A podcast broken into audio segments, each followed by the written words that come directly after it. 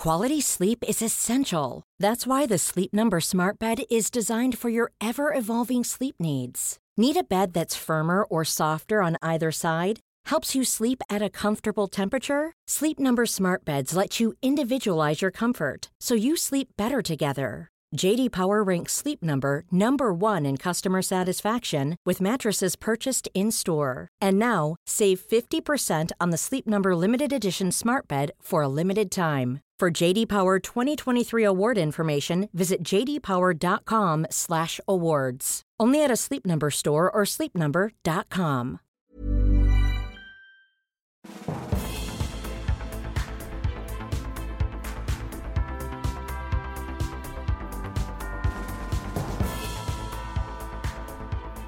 Hello and welcome to the Political Party. Today's guest is Gary Neville. This is even better than you will have hoped for. This is an absolute treat. Before I go on to that, I should just address how I sound. If I sound a bit slurry or whistly, it's because I had an impacted wisdom tooth removed. I do mention this in the stand up section of today's show, but I underappreciated how long it would take to recover from this procedure. I'd, I'd been putting it off for years, so I needed to have it done.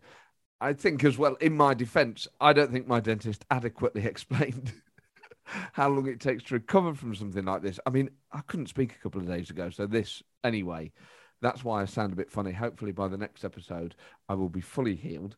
Um, and to let you know that the next three guests are confirmed. So, uh, the next three guests at the political party at the Duchess Theatre on the 27th of June, my next guest is David Davis. Now, what sometimes timing just is amazing because I, I booked David Davis weeks, months ago, and now he's going to appear at the next show when his old comrade Boris Johnson, a man, I think David Davis was the first Tory MP to call on him uh, to resign, uh, is now leadership is just teetering on the brink.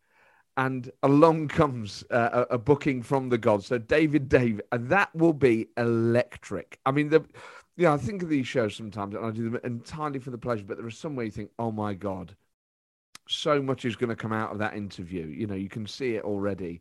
David Davis is always a brilliant guest, but there could not be a better time to be talking to Boris Johnson's old compadre, another man calling on him to resign, David Davis, at a time when, I mean, any intervention on Boris Johnson's leadership is is critical, is crucial to his survival. So that my word, we may well hold the Prime Minister's fate in our hands that evening. So get along to that. That's on Monday, the 27th of June.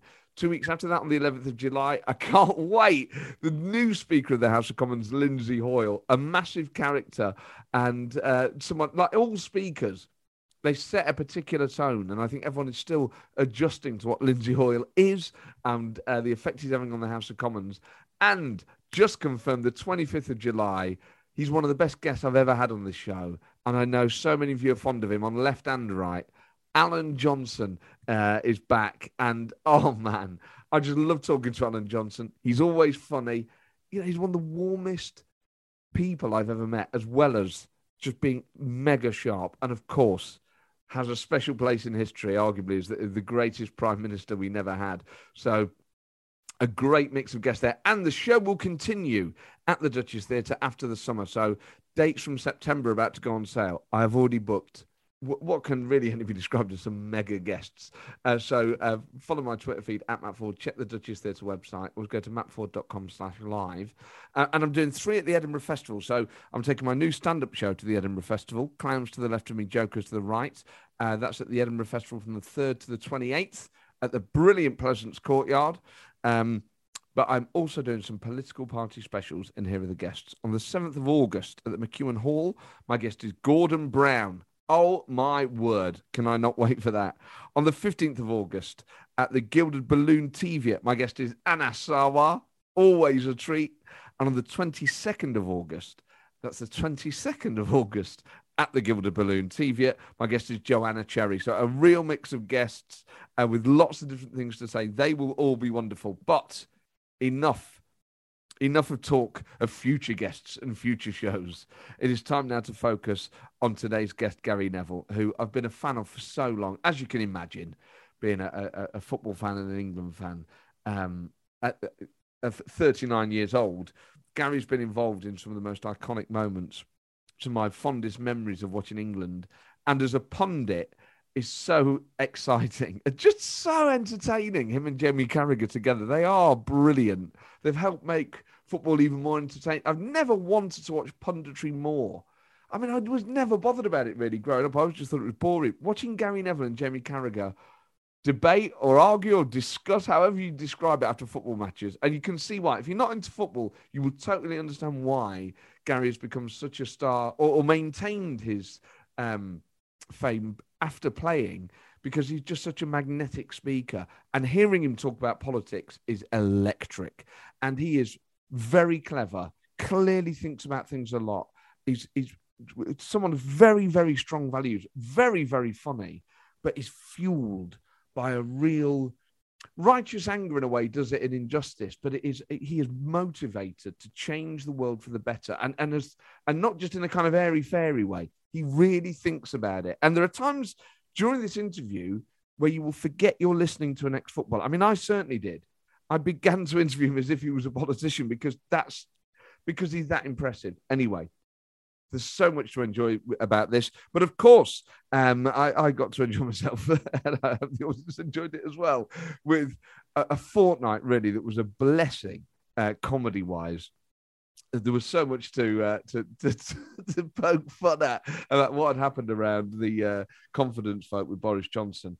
Um, but of course, uh, began by acknowledging that this was the first time that I had had an ex-footballer live on the show.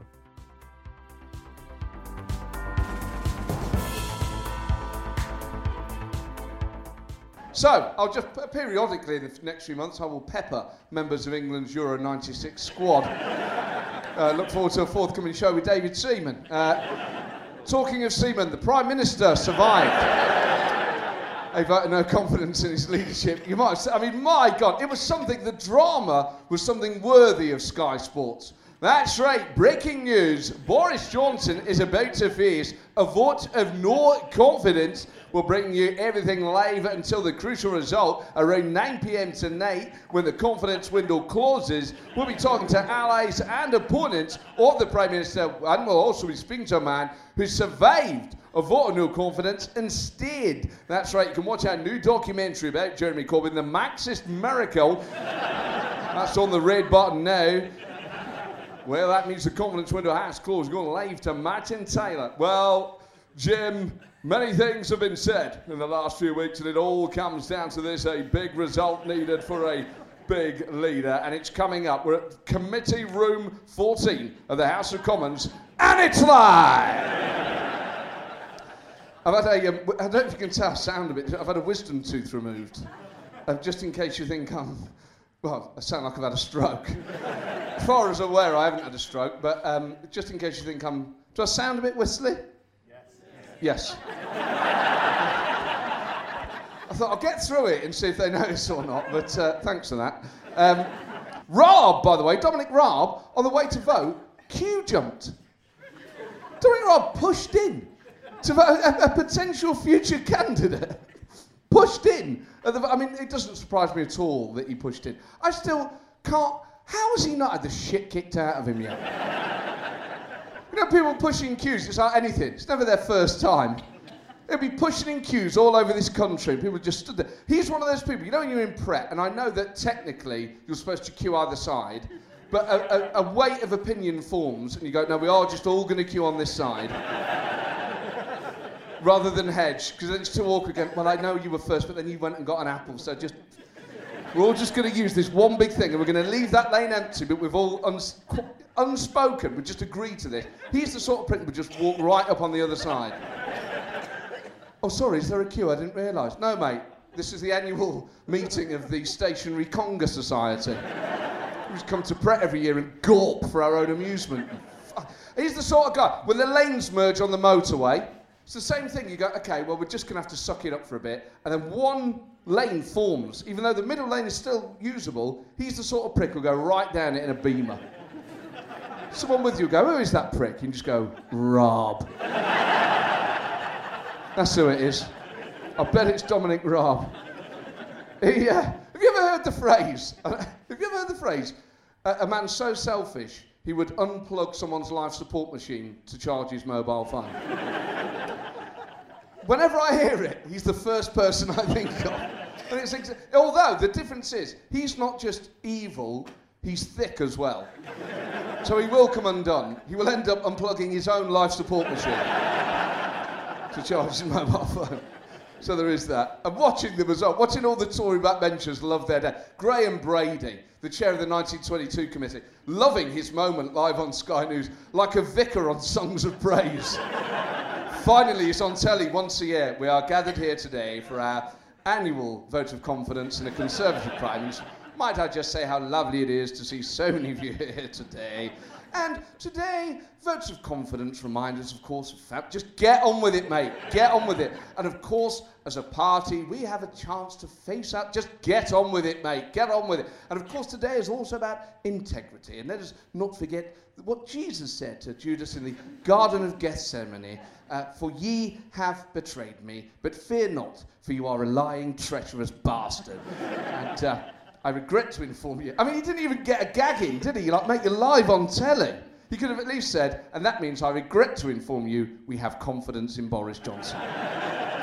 he just read the results out like they were sort of normal news. Uh, but 211 Tory MPs uh, voted in favour of Boris Johnson. So, you know, if, if this was the Bible, we know at least in, in this country the 211 people who would have been shouting to free Barabbas.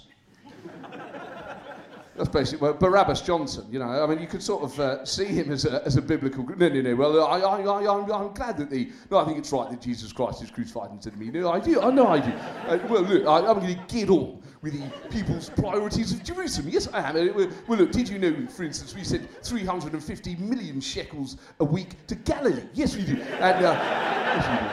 and that's why we've got to get crucifixion done. Ah, yes. Yeah. yeah, no, I've got a lot of pilot schemes. Oh, yeah, Pontius pilot schemes going to rule that. Oh. I mean, it's the fact that if 211 in favour, 148 again. I mean, I, I'm not sure anyone here would have guessed the scale of that rebellion. It was amazing. So it was a genuine rebellion against the Prime Minister from his own party. But then he comes out and says, well, look, I, the, the, the vote, of course, was convincing and decisive. And you think, you can't. uh, Well, well, obviously he can, and he has done, but it's frustrating to watch him not even be good at politics, not even I know it's hard for him to tell the truth, but a more honest reaction to that would have gone better with the country, I think. If he'd have just been more honest and said, look, well, look, I, I knew it was perhaps closer than uh, any Prime Minister would like. Uh, but uh, look, it, it, it was a victory uh, with a clear margin, and, and look, I'm, I'm going to get on now, and I'm going to reach out to the people, even to those who voted against me, and I'm going to, uh, well, with an immediate campaign, you ask how I'm going to do it, uh, by persecuting the bastards who voted against me, uh, because there's fuck all they can do for another year. Ha! Yes!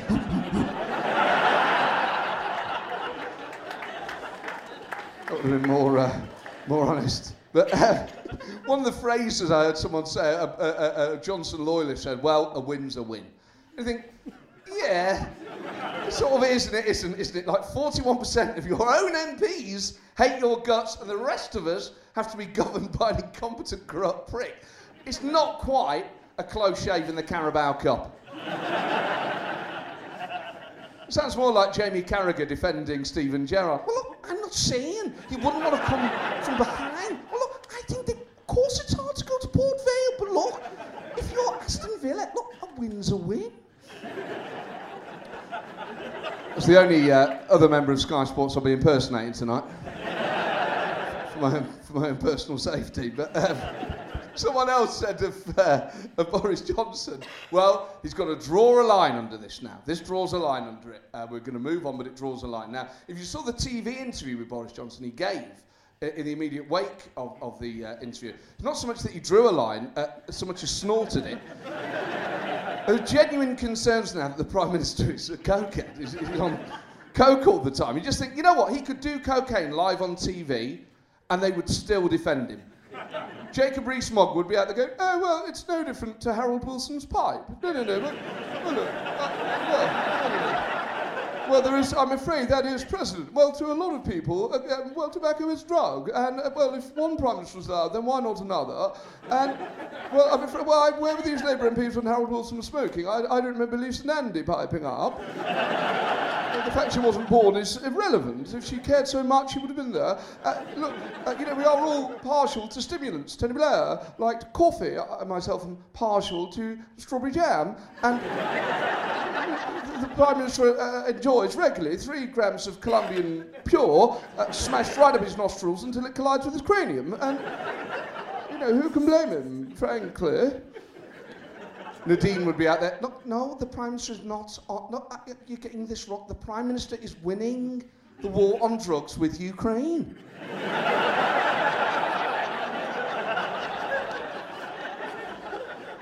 I mean, arguably, I think some of our previous prime ministers could have done with taking drugs. I think Gordon Brown on ecstasy would have been a bit better for us all.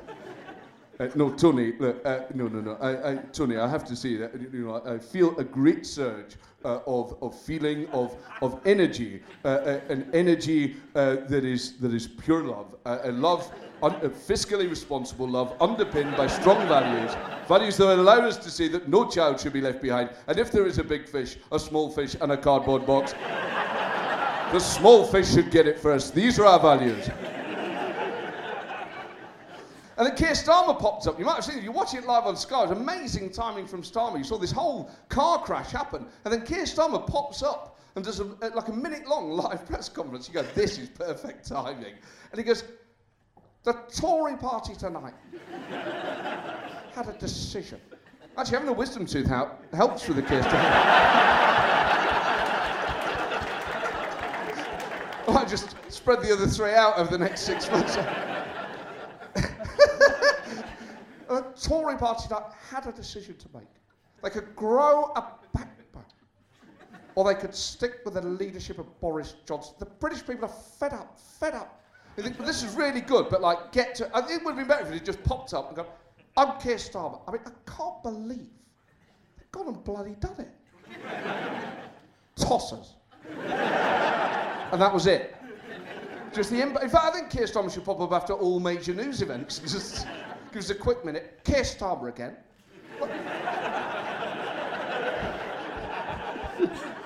Asking for my opinion, I put it simply. I'd have started with Foden and Grealish. See you next week.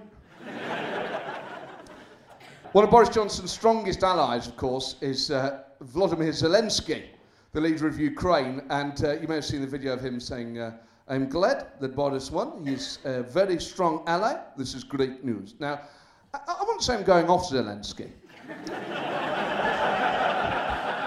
Starting to agree with less of what he says. I'll put it that way. I mean, he could have at least he could have at least qualified it a bit. You know, he could have said, "He's a strong ally for Ukraine. I'm fan of what he's doing for country, but I know in Britain not everyone is fan. He's uh, how you say um, a sack of pork. He's a, um, a scumfuck, whatever you call him. He's uh, sort of guy that would uh, unplug your life support to charge his own phone, and then use phone to take dick pic to send to a woman who is not his wife. But to me, he's a very good friend. That might have been a, a, a, nicer moment. But the, the funniest bit in a week that was so funny is again, watch this on YouTube. Boris Johnson being interviewed by Mumsnet. And there's so many amazing bits. And the first question she says to him, she says, our first question is from Tim Booth's Eyes. Now, the problem is, Mumsnet obviously is a message board, so all the names are from like accounts with silly names. You're like holding the Prime Minister to account with message board pseudonyms. So, so the first question is from Tim Booth's Eyes, and Tim Booth's Eyes asks, How can we believe a word you say when it is proven that you are uh, a blatant liar? That's the start of the interview. Not saying I think every interview with Boris Johnson should start like that. You're watching Sky News Live at 5. We're joined now by the Prime Minister. Prime Minister, uh, before we start, it should be said that you have been proven to be a habitual liar. I want you to tell me now about the situation in Ukraine. I think it just serves as a nice reminder to us all. But there's a bit where, because obviously doing it like that, another one of the questions is from Wichita linesman. does that thing that all politicians do where he tries to use the name of the question of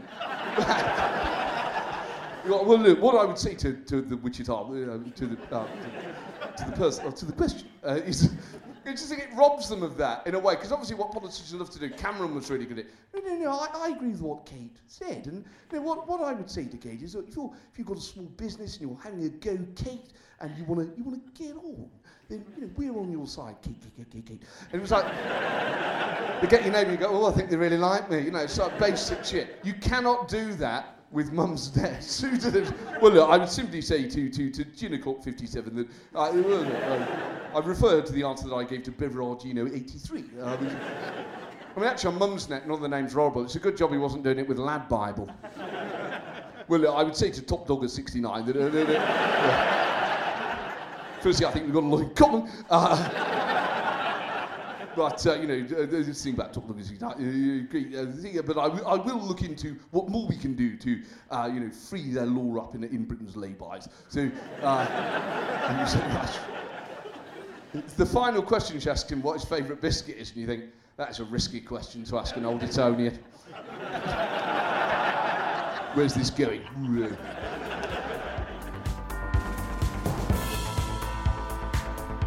Welcome back. Well, well, well. What a special night this is going to be. Uh, someone I've wanted to interview for a very long time.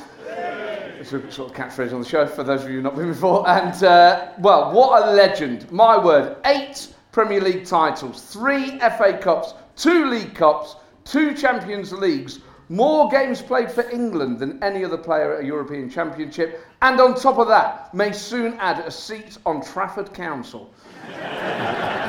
Please welcome Manchester United and England legend and Labour Party member, Gary Neville.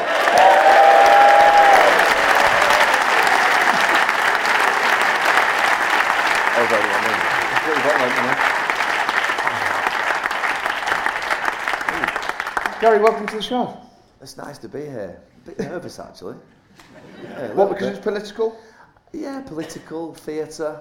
Not ordinarily something I do, but We'll have a go, won't we? yeah. I can't imagine. It's, it's, it, it, would be strange, not just for me, but for people here, to imagine someone who's played for England at the highest level, played in that 1999 Champions League final, would be nervous just of, you know, sitting here amongst some lovely people in the theatre one evening. I think it is the word political that makes me nervous, and then understanding what my position is in politics, because I don't have one.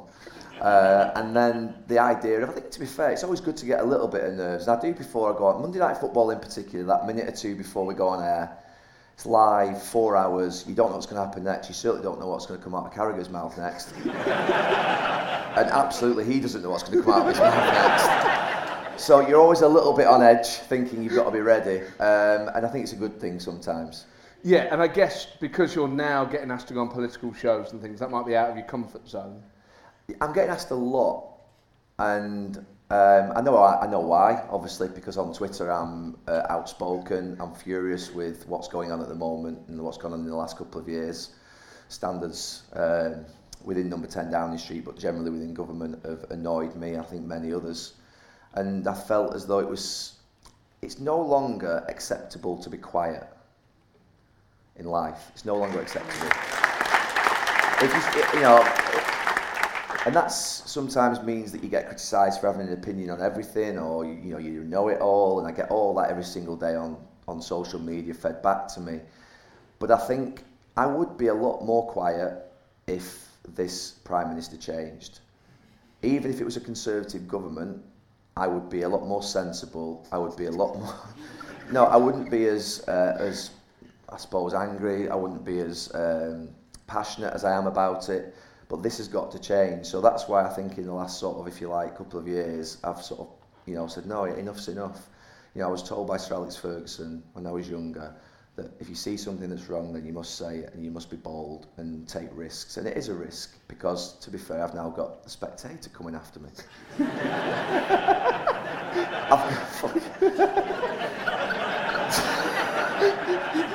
I don't know who's sort of stimulated them. I've got Prenton Tommy I've just shown you on Twitter with his 15 Union Jack flags next to him and his hashtag Gary Neville is a tosser. and I never asked for Prenton Tommy to come after me, you know what I mean? I, I've retired, mate. I've run my race. I just don't like this government. So, what the Spectator going after you for? Um, they just have. They've done a couple of articles, and I thought, I've never heard of these before. These have never come in sort of my world. Um, And I thought, all right. And then I read, I, I, I think he was, he was the editor of it, wasn't he? Ah, yeah, yes, he Was was. editor? Yeah, yeah. Yeah, he was the editor of it, wasn't he? Um, so I thought, right, there'll be some, he'll have a mate there, won't he, somewhere, I suppose. And that's how it works around here. Because. well, you played at Old Trafford week in, week out. I thought you'd be comfortable with performing in front of lots of spectators. oh, Yeah. Okay. I was also, to be fair, comfortable being criticised for something that I am very comfortable at doing. But I accept, I'm, you know, I'm not a politician. I, I don't even know a lot about politics. And when sometimes, and in fact, there's certain areas of politics I don't understand and don't get. Um, in fact, one of the things that always amazes me is when they're actually asked questions about every single sector. You know, even even Johnson. You know, I see him as a CEO of a business. If you're the CEO of a business, I don't expect you to know every single sector of that business. I have no problem actually if I'm in charge of business, which I am, and someone asks me about, say, for instance, the sales and marketing um, plan for the next month. I'll say I'm not aware of it, but I'll put you in touch with my marketing director, and they'll. But they try to be experts in everything, and it's sort of, I, just don't really get it, and. Um, yeah, I'm struggling with it at the moment badly because I think it's a real poor reflection on us. I really have great faith in our country. Have great faith in the people in our country from all different parts of the country, not just the north of England. And I think we're being let down. it would be easy to come in here and say you're a bunch of southern wankers, wouldn't it? But I'm not going to do that because I spend a lot of time down here. I spend a lot of time down here now. Actually, I stay at the Corinthia just round the corner, literally about 500 yards from you me and Carragher, honestly. Prince Uh, and Tommy had you right. I know, yeah, Carragher, he's drinking red wine, he writes for the Telegraph, he's staying in Whitehall. Fucking hell. He's from Bootle. But, you know, I, I spend a lot of time down. I didn't used to like London when I played football because we used to come down here and just get stuck in traffic constantly. And it used to take us ages to get like a mile and a half from Chelsea or from Crystal Palace or from Tottenham. They're the worst grounds in the world to get away from. If you've ever been to them, it's an absolute disaster. Um, but that was my experience of London. Now I come down, spend two or three days a week here, and actually I would honestly say this is one of the greatest cities that I have ever been to in the world. And through football, I've been to a lot of cities. So, and, and I, I say that without sort of any hesitation whatsoever. And so is it that you were always, do you think, a bit left wing, and that around Boris Johnson becoming Prime Minister has, has forced you in Yeah. a way to become more active, or did you have no previous political affiliation or thoughts at all, and it's all just happened now? So my politics growing up was one of my dad voted Labour and was staunch Labour, and my mum votes Tory. My dad's no longer with us, but my mum still votes Tory to this day. And my mum's mum and dad had a business in the late 70s that was shut down. They didn't believe Labour was good for business, and they believed they were let down by Labour government, and they never voted for Labour again, ever, through Labour economic policy. My dad was from sort of Bolton. He grew up in social housing. His parents, my nan and granddad, lived in social housing until 10 years ago when they both sort of passed away. Uh, my nan um, claimed benefits. She couldn't work. She was um, she was struggling, and they both had very different sort of tales to tell when I asked them about politics and why they voted for each other. And to be fair, it was never a real sort of massive conversation in our house. We were a big sporting family, and sport was absolutely the constant. But then when I started to get older, I recognised that actually that you know even now I think to myself, well, why can't both be happy? Why couldn't both be happy? I know that's sort of, if you like, moving sort of towards the centre. But then in football, um, I was managed by Sir Alex Ferguson, and every single team talk that we had was split into three, three, three sort of, if you like, areas. The first was an inspirational story to tap into us here. You know, what, what's going to what's gonna keep us going? And people say to you, what, why could you keep going for 20 years every single week, winning Premier League title after Premier League title? I think that first five, ten minutes of his team talk every single week was the moment. He would then look at the opposition and then he would say, this is how we're going to win the game. So it would be, this is what the opposition is like. You need to attend to these um, strengths that they have. And then he would tell us about how we need to win the game. But that first part was always around stories of working hard. You know, him striking when he was younger sort of Govan the shipyards. Stories of his parents, stories of our grandparents, and actually tapping into my heartstrings were stories that he always used to tell about our grandparents waking up in the morning with a shirt and tie on, having real pride in what they stood for, a good work ethic, you know, that what they went through in sort of World War II, which he obviously would, would refer to. and that inspiration of how lucky we are. Then you talk about things like, you know, looking after one another. You know, there'll be someone out there on that pitch today that's struggling, that's not having the best game. Make sure you look after them. You'll need them sometime in your life and be proud to work with each other. And this team spirit and these stories poured out every single week. And then I was made a PFA union rep, which was the rep, um, the rep for the PFA Union Players Union when I was 23, when Brian McClair left the club. So I was on the PFA Management Committee, which was representing players' rights. And I was really, really passionate about that role in the sense of that wasn't looking after the 200 grand a week players, that was looking after the players who were sort of in the 50s and 60s who needed sort of, if you like, support, mental health support. Um, they needed care, a lot of them suffering with dementia. It could be young players who've been booted out of the game who needed education, they needed upskilling from where they were at. So I always remember fighting very hard for players' rights. We threatened to go on strike in 2002 when the Premier League staff wanted to remove the um, subsidy that they were paying to the PFA. So I led um, I led a movement of senior players along with Gordon Taylor at that time and the PFA management committee say we'll go on strike, we'll fight for those players who need that money. And it's not the players who are on the big money, it's the players who, if you like, need that education, the young players who were kicked out the game more, the, if you like, players who retired. So I always had that spirit, and then Sir Alex was obviously from that background of fighting for each other, working for each other, never letting each other down. So I suppose that is left. But on the other hand, I was surrounded by a group of multimillionaires who had. this is where it falls over. this is where the champagne gets added to the socialist bit. Uh, um, and yet, you can still be a millionaire because Sir Alex was a millionaire and he had a wine collection and he had all these things that were fantastic. He watches, went to the horse racing, all things that the aristocracy do in this country.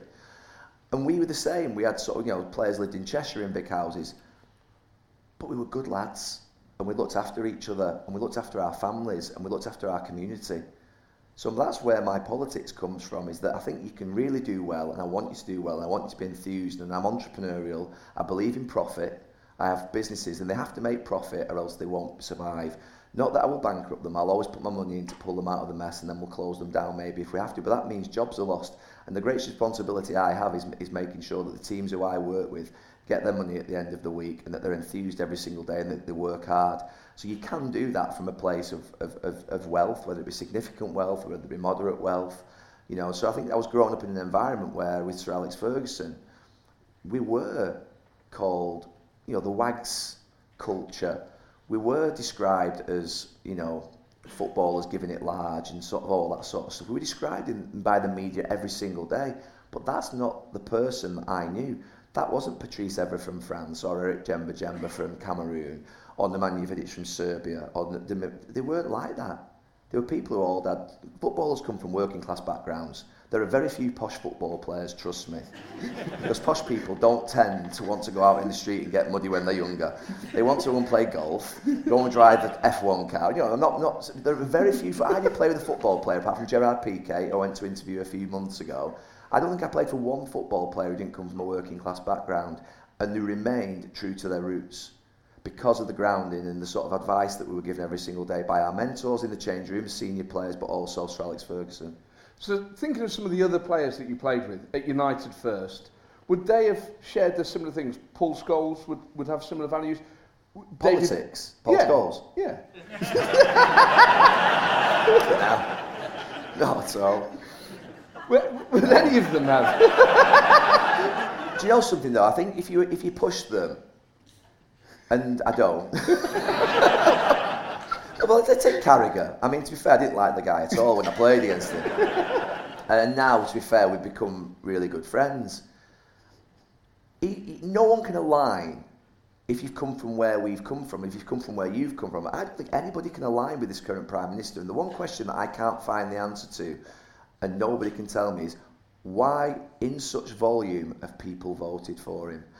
So, it may be because of obviously the last election relating to Brexit, relating to the dislike of Jeremy Corbyn. That that absolutely could play into it. I'm hoping that's the case, but I think it would be very dangerous of Labour to actually rely upon that because there are still quite a lot of people, and I see them on my timeline every day, who are supportive of the guy, even now today.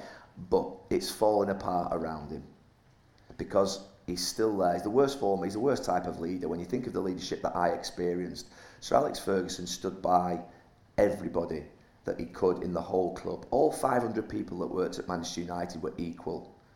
You know, Gain Teresa who cooked the food in the canteen, you know, Debbie who basically worked on the charity side, John who run the foundation. He knew it. We all knew every single one. Every single one. This guy throws people under a bus. His comms, his comms team get thrown away. His chief of staff get thrown away. His, you know, his junior people working. He's happy to let them all go and say that he'll rebuild. But that's not what a leader does, really. You take responsibility for the decisions and the things that happen, and he's the worst type of leader. So I think if you said to any football player currently, is this a manager that you could respond to? They would say no. You wouldn't want him as the head teacher of your child. You wouldn't want him as the doctor of your brother. You wouldn't want him as any. Imagine him being your accountant. imagine him being your lawyer. All these sort of people that we really trust in life our teachers, our lawyers, our accountants, people who have got real standing this guy I could not see being any position of standing in this country or any position of standing in my life. I would never have him in any one of my businesses. He would not survive in any part of my business. And that, Joe Ike is not a good bloke.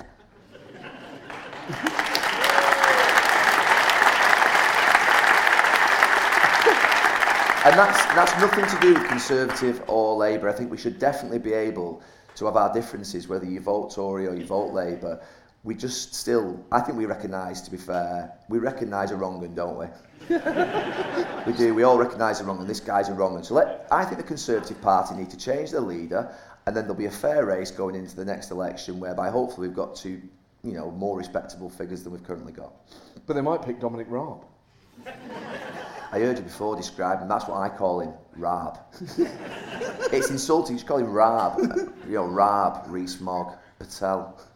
and it's just I can't wait to see the back of them really. You know, she called the uh, immigration policy to Rwanda world leading. It's not world leading. It's not. It's a policy. It's something that she's put in place and she believes in it maybe. That's fine. But it's not world lead. Everything's world leading. It's a bag of shit.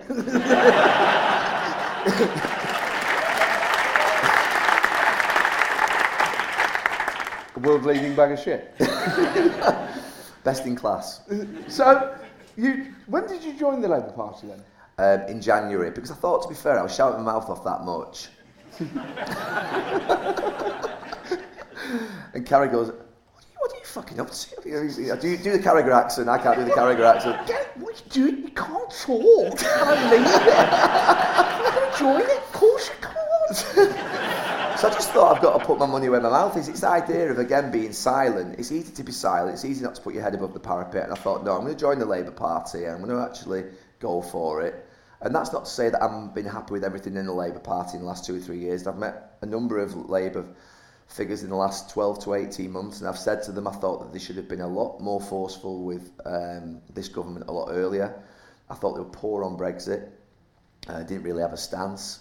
Um, uh, I thought they were poor around the tier system on COVID, particularly in relation to what we were suffering in Manchester. Um, you know, Andy Burnham was basically fighting a sort of. I thought that point was a real, it was a real, was a real point where I thought, particularly in Manchester, we were ready to go. How do you mean? I felt we were, I felt we were ready to go because they were, they'd opened Liverpool. So basically, Andy. Okay. To be fair, the reason I've got a sore throat is that I've not stopped drinking for two weeks since they lost the Champions League. it's been a hell of a time. But people say what's been the best time of your life. Forget the treble. That's that's out the window. Um, no, I felt as though, to be fair, we don't. There'll be some Liverpool fans in here somewhere. I guarantee you. Uh, yeah. well, not. Um, yeah. So I just felt at the time the tier system was divisive because they have many divisive policies, this government. They're very divisive. They've opened Cheshire, they've opened Liverpool, and then they closed Manchester because of what Andy did along with the other council leaders in the north of England. And it was obviously spiteful. I'm not sure it was the most clever move in the end, to be fair, by Andy or the council leaders, because the reality of it is we've, we've suffered since in terms of funding, chosen for different projects that government obviously hand out. Um, and that's how it works. You've got to be smart, haven't you, if you're in politics, and that's probably why I won't go into politics because I won't be able to keep my mouth shut. Um, but I just felt as though at that point we were fuming.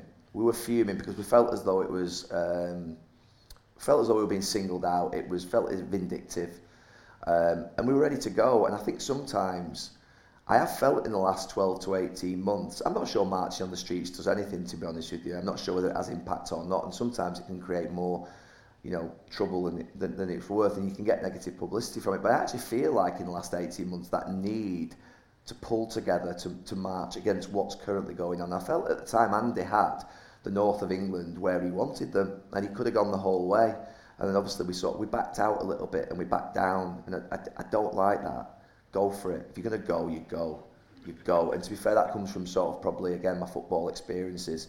You just go to the very end. You don't give in we're going to throw our centre halves into the box. We might concede one going that way, but we're going to go that way. We're going to risk everything. And I, felt as though that's how it was at the time, and we should have gone for it, I think, and made a lot more noise than we did. And when you say ready to go and gone for it, do you mean like riot or what? Revolution, no, march I, I, on London? Just, I've never thrown a punch in my life. I'm not violent. I, would, I mean, I, I, can, I can never condone violence and never would. And it's just not, not in my nature. But I think the idea of taking to the streets um, at the time, you know, all Mancunians were basically going over the border to Cheshire, to Alderley Edge and Hale, and to maybe a few of them to Liverpool as well, I'm not sure. Um, and just basically drinking there, and then coming back over the border and sitting. It was, it was ridiculous what was going on. and then they actually accepted that, didn't they, six months later, and they said there'll be no further tiers because it was, it was so divisive. You know, businesses in Manchester were struggling desperately, desperately. You know, almost to the point whereby, you know, you people really, really hurting And I felt Andy could have taken a risk. I mean, look, at the end of the day, I'm not uh, in his position that he's in. Could he have opened up Manchester? Could he have said that under these sort of, you know, I, I would like more powers to be handed to the mayors, to the sort of, if you like, the, the, the, the regions. Um, that could have been a point where he could have gone for it, I think, and gone for something a little bit more radical. But it would have taken real nerve that. But we'd have gone with him. We would have gone with him. We don't leave our own. Because there is a theory that some people say, well, Andy Burnham's looking to get a Westminster seat so that he can be the next leader of the Labour Party. That leaves a vacancy as the Mayor of Manchester that Gary Neville wants. It's interesting because when Andy went for the Mayor of Manchester, I actually called him an opportunist on uh, Twitter. Have you deleted that tweet yet? Oh no, never delete. See it through. Uh, you've said it. He's seen it. I'm sure. He's got a team around him. Um, no, I'm not. I wouldn't be. No, I, I, I don't think. I don't think I could do more as the mayor of Manchester than I could do it currently as I am in Manchester with the freedom to be able to say what I can, and you know try and sort of, if you like, particularly I think around Manchester's business community. I'm connected very much so with that, and actually Manchester, I think. Um, I'm passionate about Manchester. I'm passionate about Trafford, Salford, Bury, Bolton. It's where I came from. We have great private, public-private partnerships. Brilliant where actually we get things done in spite of government. Sometimes because of government. They work really well with Blair and Brown, uh, Manchester City Council, but they also work very well with Cameron and Osborne. Very well. I think when Osborne, I think it was him, he took credit for it anyway, the Northern Powerhouse slogan. Um, I think it was him. That was him. Yeah. It was him. It almost gave us a little bit of feeling of something. You know, now we've been tossed levelling up. There you go. Have that. levelling up. which has got a negative connotation in my mind. The idea that basically levelling up, I'm not having it. Northern Powerhouse is strong. It feels like we can come together, connect Leeds, Manchester, Sheffield, Liverpool, uh, Liverpool, sorry, Newcastle. You know, connect us. We can be really, really powerful. Create some sort of really specialist hubs in the regions. Give us some powers. Put really good people in charge give us some money, not all the money, give us some money, and we'll with the with the business community in those regions, we'll invest and we'll put back. We're really passionate about that, um, and I felt I feel as though that's something that I can impact more on this side than I can as mayor. And, but has any part of you thought actually? What would it be like to be a politician? Could I do stuff? Is that as a result of having gone through that flow chart and thought, actually, I might be an MP or a councillor or a, a mayor, and then you've thought yourself out of it? I have, it, of course, it's, it, I say it's crossed my mind. I think what it would be like and what would the journey be and what would the path. I have to see things, me. I have to see things um, and visualize them and think, right, where am I going with this? How's it? going? and I don't know how it would go. I can't see a path. And I know that sometimes, you know, as a football player, you know, I had a clear path. I knew where I was going. I knew what I was doing. I have businesses in Manchester. I know exactly what I'm doing. I know it's hard work to establish businesses and get them to a certain point. It takes a lot of time. But I, look at the success of, say, for instance, the current cabinet, and I think of their connections to the mafia of these streets around here and the media. And I think, I'm not sure that I can play that game. I think you've got to play a really, really clever game. Some would say clever. I, to me, I don't like it.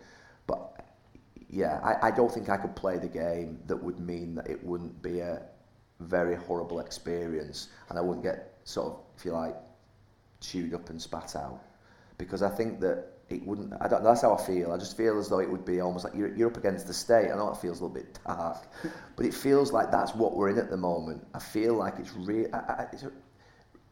I've got a lack of trust in what's going on at the moment. I can't believe it. I really can't believe it because my parents told me, you know what's right and wrong in life, and we all make mistakes. I've got no problem with that. But this government are a real, real danger, I think, to standards in this country and how we see things, and they confuse us and actually make us think sometimes, well, are they right and are they telling it, the truth? But I think we'll look back in 15, 20 years when someone writes about this or someone puts it into a movie and we'll think, what the hell were we doing accepting this at this moment in time? And that'll be across all parties. We'll all be thinking the same thing. How the hell did we accept this? I don't think we are. I think it's coming to an end. But yeah, I'm not sure that I, I'm not sure it's for me. And also, it would it would mean you couldn't do Monday night football anymore. But that would be, I mean, the reality of being a politician is you do have to curtail for all the talk of second jobs. you, would, you would be able to have surely not Monday night football. I mean, it would be a great second job to see in the register of interest. Imagine, imagine, yeah. No, I would have to give up a lot as well. Um, and again, I think that, again, the, the, the worst thing, I'd have to temper what I was saying. And I'm not sure I want to. I'm not sure I want to. I, I want to be direct. I want to make sure that I can retain my sort of honesty around what I'm saying. And, and I wake up in the morning and I can see something and I can just go for it. I don't have to ring up an advisor. I don't have to ring up sort of a political team behind me. I don't have to ring up people. I, I, I can just go for it and be myself. And I think that's really important. Um, but I would be very supportive of a fresh approach. Um, and I don't know how we do that, but I'd be very supportive of it. So when you've been meeting these Labour figures then, are they talking to you to try and get you to stand, or are they trying to figure out what wing of the party you're on, or what? I, I, I, yeah, I couldn't quite work. I, don't know. Part of me was thinking the sort of thinking, well, what's he up to? You know, where's he going? What's he doing? I, don't know. I think um, I, think more it's to think of what how I can help is is the first first thing. But I've met a lot over the last 12 to 18 months. Very different characters. Um, yeah, uh, interesting how you see them all sort of come together and how they form a team with each other. You can see where the difficulties and challenges lie, but that's no different than forming a football team either in terms of how you see these characters. But I, I think it would be more about fact finding what I'm up to. Obviously, joining the Labour Party, being quite vocal against this this this Conservative government. I think it was more a case of okay, well, you know, how can we sort of harness this? How can we work with this? Is it a positive for us? So I will continue to do it. Um, I think the Labour Party has got a lot better in the last 12 months. I think, to be fair, it'd be difficult not to as well with what they had to go at. I mean, yeah. It, so I think it's it's it's. I think the whether it's electable yet, we don't know. That's the that's the great challenge. I don't think we can sit here and say yes. Um, but I think it's been more about fact finding, getting to meet you, getting to know you. Can I do? Can we do anything to help? And of, of all the ones you met, who would you say is the most impressive? I've met old and new. Ooh. So old, yeah, new Labour. which is which? Um, do you know the guy that I trusted the most, and I thought was the most knowledgeable, and I thought was, I just thought he was a great person, was Gordon Brown.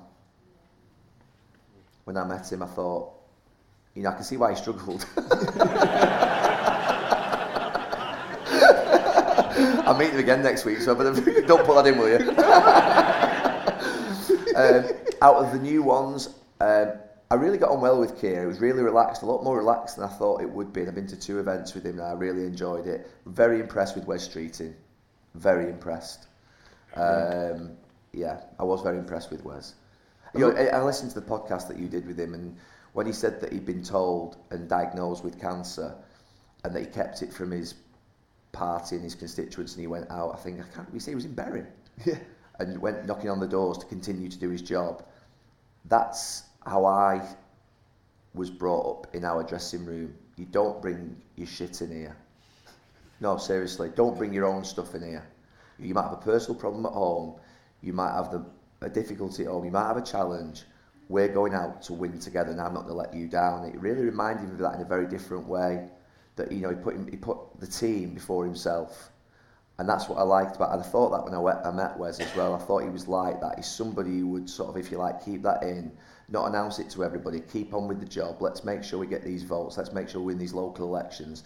The local councillors that are standing relying upon me to do my job tonight. So I'm going to go out there and put that aside. This incredibly difficult news that he'd just been given and go and do his job. And that's how I think, to be fair, we were in our dressing room. And then afterwards, you go and knock on the door of Sir Alex and tell him what's happened, and he would give the most compassion, he would be the most understanding, and he would give you all the love in the world. And that's, I think, really good that you want commitment, but you also want that compassion and that sort of love back as well.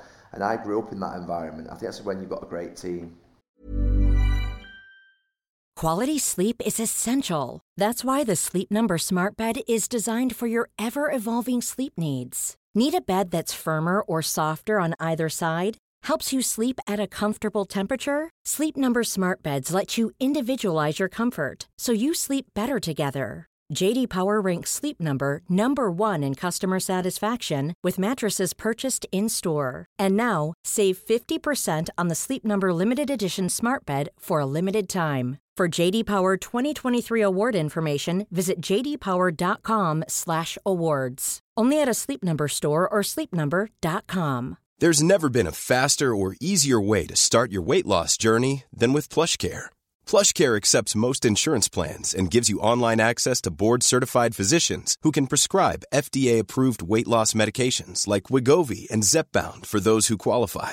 Take charge of your health and speak with a board-certified physician about a weight loss plan that's right for you. Get started today at plushcare.com slash weight loss. That's plushcare.com slash weight loss. plushcare.com slash weight loss. So the three you named are all quite moderate figures, Keir Starmer, Wes Streeting and, and Gordon Brown. Would you have joined the Labour Party while Corbyn was still leader? No, I wouldn't. I wouldn't. There were things that, to be fair, I struggled. Uh, there was things I struggled with. To be fair, I struggled with Johnson on everything.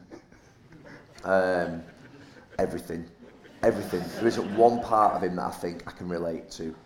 One part. But I think with Corbyn, do you know something? I think that he he believed in what he believed in, and in that sense, I felt as though he was honest to himself. This guy Johnson will do anything to get anywhere and tell anything to get. You know, he's he's that type. Um, I struggled with um, I struggled with Jeremy's approach to. I never thought for one second that he would ever, ever connect with the business community. I think that's you've got to empower business. You've got to make sure that. And so I, I struggled with that, and that's why I wouldn't have joined. It was far too left for me. Because one of the things that you've described really is you are effectively a not a socialist capitalist, but effectively you believe in business and profit, but you also believe Yeah. in social responsibility and whether it's allowing homeless people to stay at hotel football while it was being constructed. You know, there, there are so many stories about the, the generosity you've shown. But can we change capitalism? I'm a realist as well. I'm not going to change capitalism. No prime minister in this country is going to change capitalism. You're not. It's far too, too far gone. So my view is, we're talking about capitalism, is that when you make profit and you hope that businesses make profit, that they distribute that profit fairly to their teams, to their staff, to the people that are working with them, that they employ more people and they spread that wealth. That's that's the, how I see this country being successful. Is that we try to get back to that point whereby we don't resent people for making profit. We're actually happy for people to make profit, but we actually then, if you like, make sure we've got conscientious, compassionate leaders within business who understand that the right thing to do is distribute that wealth amongst their teams to inspire them to create jobs and make sure that people are looked after. And are there other um, footballers or ex-footballers who talk like this, who, who think like this. Like, do you have these conversations with Carragher? You can't, can you really? Well, I always thought he was. Difficult that. I got the impression that he was quite Labour. He is. He is very much, very much Labour. Very much. Um, yeah, absolutely. He can't not be, can he, from where he comes from? Also, I mean, you think about the way in which sort of you know the city of Liverpool and Merseyside view the Conservative Party. but you know something, they're not wrong, are they? At times, when you look at what they think.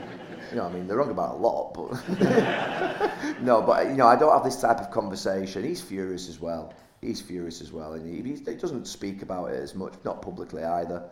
Um, but he is, yeah, he's not happy. He retweets a lot. He posts out a lot. I think he went for, um, he went for Johnson last week, didn't he, in terms of. I think it was over there. What was it over? Well, you know what? I just remembered it's the great clip of you two on. I can't remember if it was Super Sunday or Monday Night Football, where you're talking about a party and a work event. Yeah, it was Friday night football. Friday Night Football. We got a it. right bollocking for that. You know. So for people who haven't seen We it, have we have we have about a thousand complaints from Ofcom every fucking week. The, the, the amount of people who complain about me and Carragher when we meant it's unbelievable. Honestly, it's it's fantastic. what just politics or just if we mention politics, we we uh, we get a call usually from the hierarchy at Sky. Um, Rupert. it's always how are you? Never get a call to say well done, great show yesterday. but to be fair, they do get compl- that many complaints um, that obviously Ofcom then you know will maybe get involved and then we'll be told you know make sure you're balanced. So, do you ever genuinely try, or how do you? we we don't push it because we accept it's a football audience that are sort of, if you like, tuning in. But I think there comes a point whereby, I mean, I, I played with in Soccer Aid yesterday. Some of you might have seen me wobbling around the pitch last night, and Lee Mack was came on and scored the winning penalty. And you think of his um, his joke at the Jubilee event. I don't know if you heard it, where he said the party and he had the gate behind him. but we should, we should in our everyday lives not be ignoring what's currently going on, and we should be able to relate to it, particularly if there is a big event. I mean, if there'd been a no confidence vote on the night of Monday Night Football, I don't think we'd have come out alive, me and Carragher. I think, I think, I don't think they let us on. I think they cancelled the game. One of the other things, and you alluded it to it, to it earlier, is when you get abuse on social media, it's people with Union Jacks in their Twitter Yeah. bio a lot of the time. And, and you know something? It's like the Union Jack has become a, almost like a weapon. And I absolutely love this country, and I love the Union. I love the idea of Scotland and, and Wales and Northern. I, I love it. Um, but it's now become something. But that's the that's the language. We've we've gone through a real period of sort of divisiveness over this last two or three years, and we need repair and we need renewal. We do. We need to repair our relationship with Europe. We need a government now. They've got Brexit, and that's fine. It's happened. It's done. But we now need a government who can rebuild relationships with Europe and rebuild relationships internationally. So and th- th- it can't be this government because of the way in which they sort of view this particular topic. And then we need to renew the trust in politics, we renew renew the trust in our cabinet. Um, and I, I- I feel, yeah, I, I, I don't even know what you asked me. Well, Great answer, though, wasn't it? I was halfway through the question, but what I was going to ask is, for someone who's played for England so many times, Yeah, sorry, the Union Jack. So basically, going back to it, I, I, Well, so what's the question? we're back to Prent and Tommy again, aren't we? Fo- follow him, by the way. Have a look. Prent and Tommy in his bio. Just put it in your Twitter feed. It's absolutely brilliant. I know you've said switch your phones on, but put them back on and have a look. afterwards. But the point I was going to ask was, as someone who's played for England so often, who's clearly patriotic about his country, and as you said, not just England but the Union and all those mm. countries together, football actually in the last few years, and specifically Southgate's England and, and Marcus Rashford, have been crucial in communicating a form of progressive Englishness that perhaps has been missing, not just from England, but perhaps few, past England teams in the way that they related to the public. Yeah. I mean, do you think the sorts of things like taking the knee, for instance, if this was happening at the time of the golden generation, would you have all taken the knee? Um, I'm not sure, you know, and I, I also I think we would. I think we would, but you know, I, I made quite a few mistakes during my football career when I look back now. Not singing the national anthem was a big mistake. and it was, you know, it was awkwardness, stubbornness. Um, I didn't sing it in the very first time I played for England. I think partly through a little bit of embarrassment, partly because I thought, you know, I'm a football player and I'm really serious about my work and I'm not singing before a game. but then this FA councillor called Geoff Thompson, I think he was the chair of the FA at the time, came and approached me in the uh, in the players' lounge after the game, and said, "Can I have a word, son?" Which is never a great start to someone you've never met, um, and said, "You know, you play for England, you must sing the national anthem," and that was it. I said, "I'm not being told by some suits what to do." and I didn't like the FA that much anyway at that time. To be honest with you, I think there was everything that was wrong with football. You know, the idea of this sort of you know large body of people that is not representative of football in this country that hasn't modernised at all in the last sort of 30, 40, 50 years. I know they're trying now. Um, so I think that the golden generation would have done. But when I think back to in instances where Ashley Cole was um, racially abused in the Bernabeu Stadium against Spain in 2004, I think it was, because I'm left back, so I'm right back, he's left back, and I'm number two, he's number three, I come in and sit next to him at the end of the game, and I know this has happened. And at that point, 18 years ago, I don't even mention it to him. We just get on with it. And I've spoken to him about it since. That's not good enough. So I don't think when I say about leaders, and you know, I, I'd like to think that when I was a football player, I was a leader of, of sort. But when I think of the lads now, they are real leaders in many different ways. The way, the way in which they're willing to step outside of their comfort zone of football and talk about things that are political or societal issues a lot more than we were tells me that they have got, if you like, real sort of characteristics and personality traits that are stronger than we had. Just because we might have had blood on our shirts and wrap sort of like tape round our heads and all that sort of stuff, or the really tough guys in the 1980s and 90s. These lads, I think, are tougher now because of the social media sort of criticism that they receive, but the way in which they're willing to step out of that um, football, which we never did, we always stayed in our lane, and we shouldn't have done really. We should have been more, we should have bigger, a bigger impact on society than we did as football players with the reach that we had. But we didn't recognise it at the time and we didn't do it. And so that's a mistake. And I look back upon that now and think what Raheem Sterling, Marcus Rashford, um, all the other lads have done this last few years. Uh, it takes great courage, and you know I, I do see them as it's one of the reasons I set up a university because I do genuinely believe that there are great leadership qualities in our young people, and I believe that they are different to what we were 25 years ago, um, but that we we almost to sit here and say that you know they're always on the phones, they're always on social media, get off this. Get... No, that's not how it, that's how it is now. Let's get them good at it. Let's accept what they are. Let's you know accept that they want different things. We, we were told what to do when we were growing up. Really, we were instructed.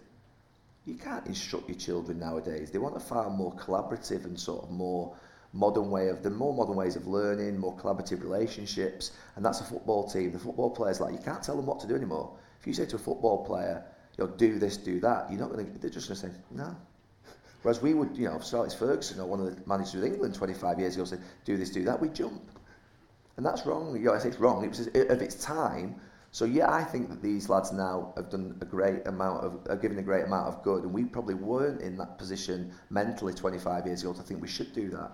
It feels more like emotionally you're more in tune with this sort of modern England era and, the, and what England says about itself to the wider world than the time in which you played because the so-called golden mm. generation, all the WAG stuff, it felt like the relationship between the English national team and in, for so many people, how the England football team do or how they're perceived in the way they are, is probably the biggest impression of Englishness that we yeah. give to ourselves and that we give to the rest of the world. When they take the knee and Southgate's in charge, we go, well, look, England's really progressive. When Allardyce was in charge, which was literally the day before Gareth Southgate was, you'd have said, well, it feels like football's still in a particular place, even with the same squad that you would have picked. Was it difficult to have the sort of values you have, the morals you have as a, as a set of players, and actually to be seen as, at times, quite a sort of garish, um, disconnected group of people um, that were seen as sort of flash and, and yeah. amoral? I think, to be fair, if you're... We, we, if you're like we were in that period, that golden generation period, you have to win. Yeah. And I look back and there were many mistakes that were made, you know, around how we behaved. Behaved, yeah, maybe. It, I think if England football fans, which they do, travel abroad to watch England play and they spend a lot of money, they don't really want to see that you're sort of, if you like, wandering around the village with your family, with your wife, with your girlfriend, that, you know, it looks like there is a party every single night. It looks like things aren't professional. And that was a perception that was created, even though the reality was very different. Um, but it, it was wrong. And Gareth now, to be fair, has completely changed that. Um, and I do accept now, looking back, that it was wrong in terms of how we sort of portrayed ourselves. It, it, it didn't fit with what we were. And if you are like that, you've got to win. you better win if you're going to be like that. Um, and at United, if you think about it, we had David Beckham, we had Eric Cantona, we had people who had great personalities and characters, but we won.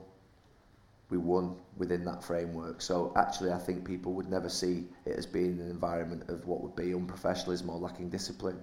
And why did, why did that amazing generation effectively underachieve for England? Some every lad that you you know all lads have done interviews on this since and a lot of them I've heard them all. Um, some will say that the tactics weren't right some will say the managerial choices weren't right some will say it was luck some will say it was a fine line with penalties. But then when I look back I always think to myself what did we do wrong? What did we the players what did we, what could we have done better? And when I look at the spirit now that exists between the group of players, our sort of Manchester United, Liverpool, Manchester City, Arsenal, Chelsea players, are all mates with each other. They're all sort of accepting of each other, tolerant of each other. And when I look back then and think the division between us, you know, me and Carragher, for instance, or the Liverpool United lads, now there were cliques. Um, and I know some lads say, well, no, but when, we, when we're on the pitch, we, we came together. But sometimes it's about more than that. Mm.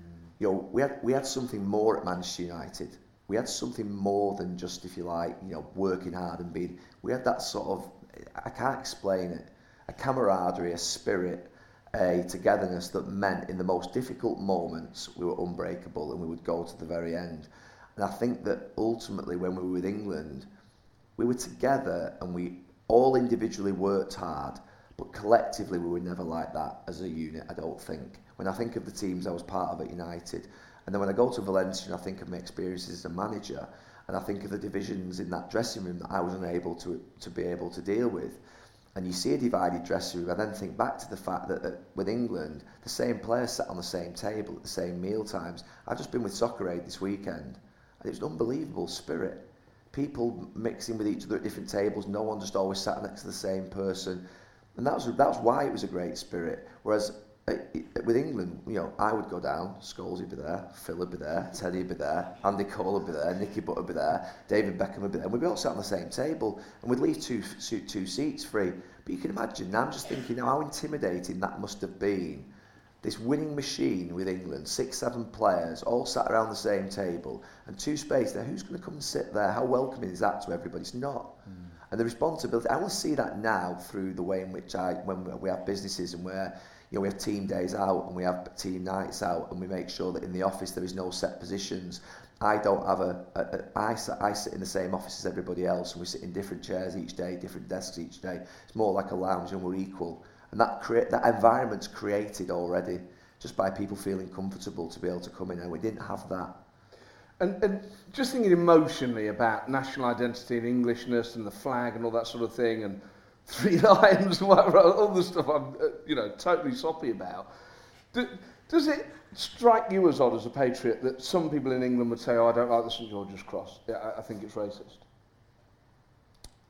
The problem is it's being used in that way. It is being used in that way at times in this country.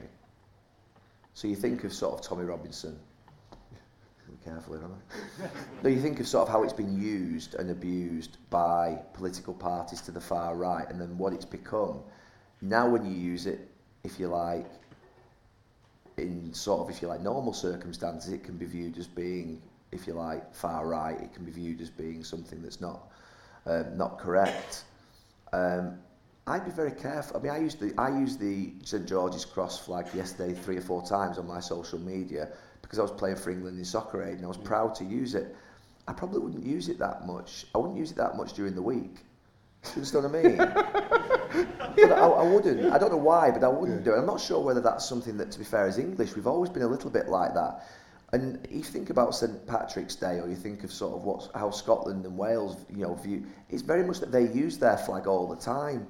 But ours, I think, has become a little confused in the sense of I think it's been used and I say abused by political parties, which has meant we're all a little bit nervous about use the use of it and where we use it and how we use it, and that is wrong. That that's why we have to get back to being one team. We have to get back to being a one-team society because the you know the, the the guy who runs this country is the CEO of this country. He's the CEO of this business, if you like.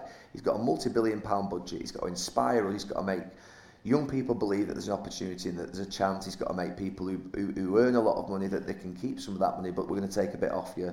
He's got to make sure he looks after people who to be fair you know uh, who are you know needing support and who are you know need uh, support from benefits or need that sort of if you like chance in life. And I, I feel like we, we, we haven't got that at this moment in time. And that's why we've all become a little bit confused because we've lacked leadership for so long now we don't know what leadership looks like anymore at the top of our country.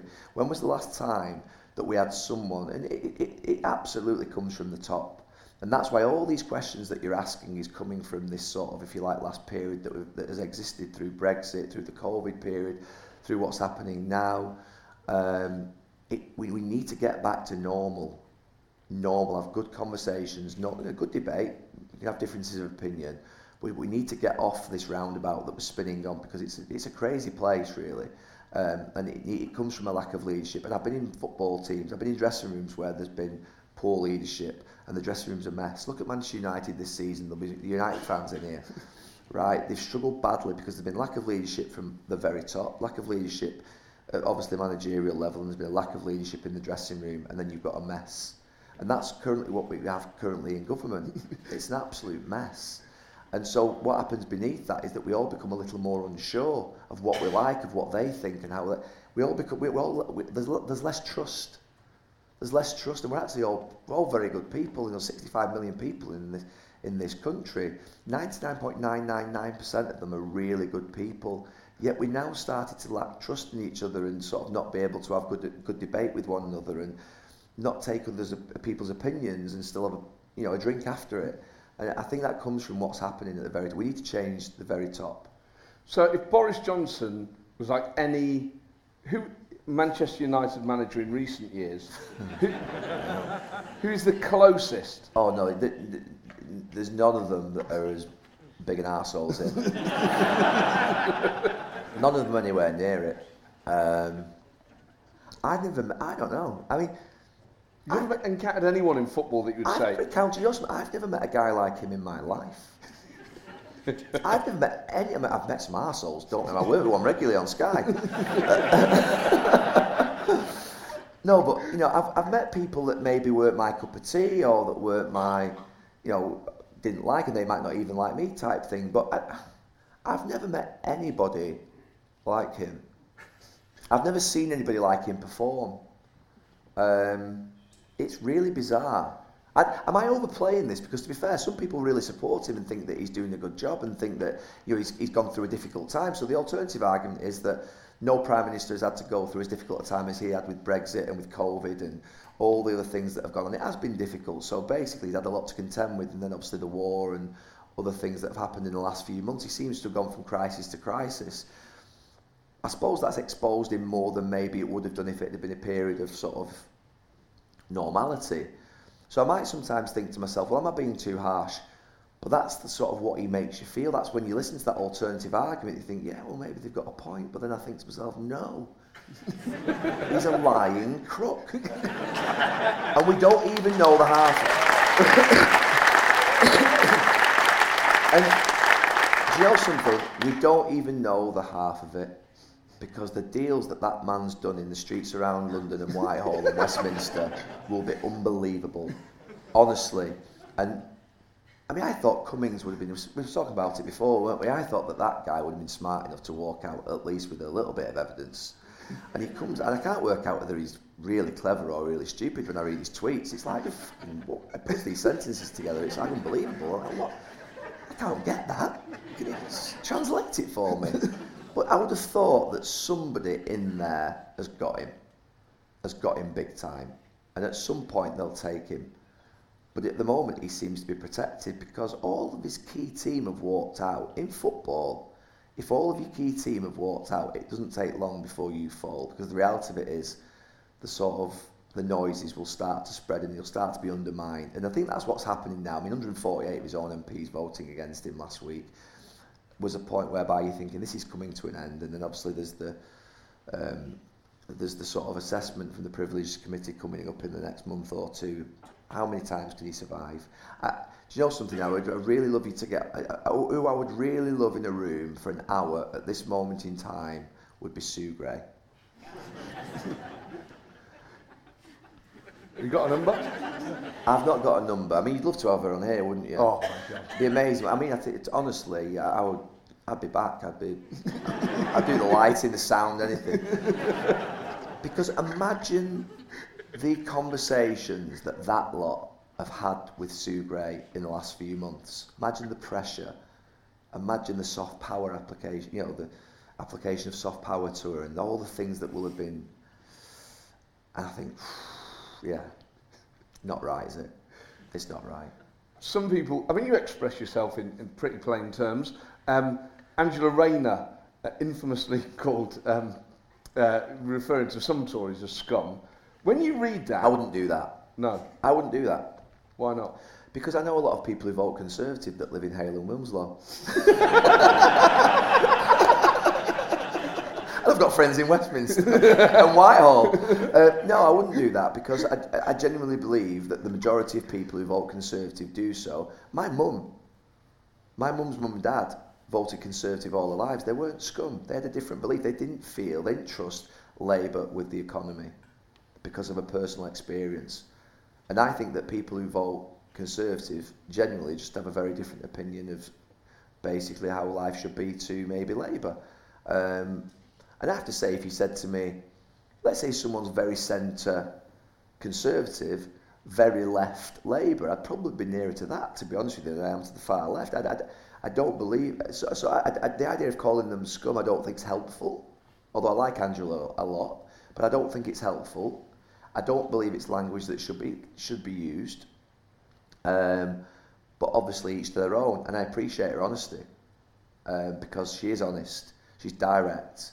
She comes from a part of the country that's respected enormously, and to be fair, you know, we do respect her enormously around. But that that is probably the type of language that creates division more than unites.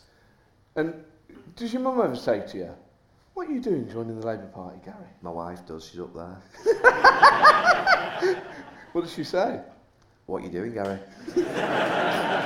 what, about politics in general or being left Yeah, wing? what you up to? What you doing, Gary? You know, it's like the conversation with Wes Streeting and Angela Rayner, Gordon Brown. What you up to, Gary? It's like, yeah, I just, it, Usually when wives are asking their husbands, what are you up to, Gary? Their mind might be going elsewhere, but yeah, but it's not my. To be fair, my, my social media. I mean, I literally do it myself, obviously, as you can imagine, because there's that many gram- grammatical errors that you could. Nobody else could imagine that. Um, so I, I yeah, I'm, I, I just think it's it's evolved and just developed, and um,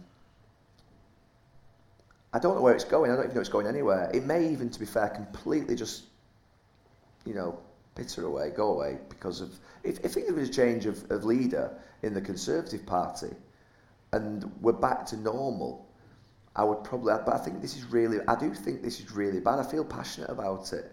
It's really bad for us as a country, um, and yet we're being told it's brilliant by a lot of our newspapers or, you know, I, it's incredible. I, I, I'm not a. I'm on social media, but the amount of accounts that come for me with the same message since I've gone into politics and started criticising the government, and I think, well, something's going on here. It's not right.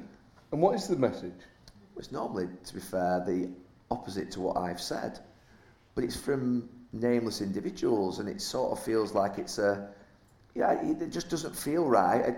I, I do genuinely believe that there is um, that elections are being interfered. We know there are elections being interfered with through social engineering, and I genuinely believe that the Conservative Party is a well-funded machine that has control of the media, and I don't just say media as in media, the newspapers. I believe they have control of the um, of social media as well through the funding that they can put into it, the analysis, the data. You know, I, do- I, I, I gen- Cambridge and yeah, I genuinely believe that that is happening, and I'm not you know, I'm not a fantasy star. You know, I just I can just feel it. I can feel it on my Twitter feed in terms of how it how it. Yeah, I read my I read, I read my replies, and you can see when it's someone genuine who's got a different opinion to me. Then all of a sudden you can see a lot of replies that come through. You're just thinking that isn't right. But that could just be people can set up. This is part of the problem with Twitter is people can set up multiple accounts. And who is that person? Well, Who, are the- who are these people that set up multiple Twitter accounts that basically? Yeah, I don't, Twitter trolls, aren't they? You know, people like Prince and Tommy. No, I'm talking about, to be fair, well placed messages. Oh, That- so what sort of No, c- not, not, not just if you like, you know, smart stuff that comes back. That's Okay. I, I, I do believe it's happening. Does anybody else believe it's happening or not believe it's happening? I, do we believe in sort of manipulation of people's minds through sort through through data, through sort of like the Cambridge Analytica type Yeah. stuff? I believe it's happening. I do believe it influences people I know, enormously. I- I do believe. No, I believe it influences people. I do. I th- I I- do. well, the Cambridge Analytica stuff definitely happened. Yeah. How much of an effect it has, I'm, I've never been sure. But I think of it as being almost like if you're on Instagram and you get the adverts through, and all of a sudden you mention white trainers, and then 15 adverts go for white trainers, and how clever technology is. And then I think of basically the idea that it can sort of push your mind towards certain types of things. Then you, you bite, don't you? I'll go on that one. I'll get a pair of white trainers. I do believe it's happening, this. And I, I think that they're a very well funded machine at this moment in time. But it's one thing to buy white trainers and another to vote one way in a referendum or not, or elect a prime minister or vote for a party. It is. It is. And to be fair, there would be some people who would never be influenced by what they see on social media or what they see in the newspapers. But there'll be those people who are in, in between who could be influenced one way or the other that will determine the election. In, to be fair, areas where I grew up, like Bury North, Bury South, that are you know, so tight when it comes to sort of, you know, we know those are big seats. And, you know, it, it's talking like hundreds of people you need to try and influence. So I do believe it's happening. And just on trainers, why does everyone at Sky Sports wear those trainers? you need a pair of white trainers to stand out. To be fair, I, I'm probably the only one that's not got advice from a from a stylist. I just watch what the others wear and then just try and copy them. do You know what I mean? That's why I get these Instagram sort of adverts for trainers, and they sort of like come through to me. There we go. Yeah, I don't know. It's just it's. Uh, yeah, you're a good point, really. But I always wear I always wear black. I always wear sort of you know. I, I always wear black jeans, black t-shirt. Johnny Cash? or, or it's slimming. Yeah, more that really. Yeah. So, uh, what's it like then when you're at Sky? Because you're known as basically the political football guy. D- does Roy Keane ever say to you, Gary, what's going on with this Brexit? Like, eh? Brexit. Try that with Alex Ferguson, see how far you get. No, no, there's nothing. Roy doesn't ask me about politics at all. No, no. Does he ask you about anything? I tried to, when I did the interview with him for my YouTube channel. I actually tried to go in there, go there with him, and he, he wouldn't entertain it. He said, "No, it's not for me. He's not interested. Genuinely not interested at all." He, he said to me, he wasn't interested. Do you think he votes? I didn't ask him. I wouldn't know. Because I imagine he would vote, but I would have no idea. Yeah, I think if he did vote, obviously it would be. Yeah, he, he wouldn't tell anybody if he did vote and what he voted. And what's he like as a person? Because he looks. I, I remember meeting him as a kid. I was a mascot for a Forest game in, in uh, 1993, and um, and uh, my idol Stuart Pearce, and and he was injured, so I couldn't meet him. And a mate of mine said, "Oh, can you get me some photo of Roy Keane?" So he, he said, I think he said, "What's your name?" But his accent then was so strong, and Yeah. so I was only like nine. I Yeah. couldn't understand. I was nine years old.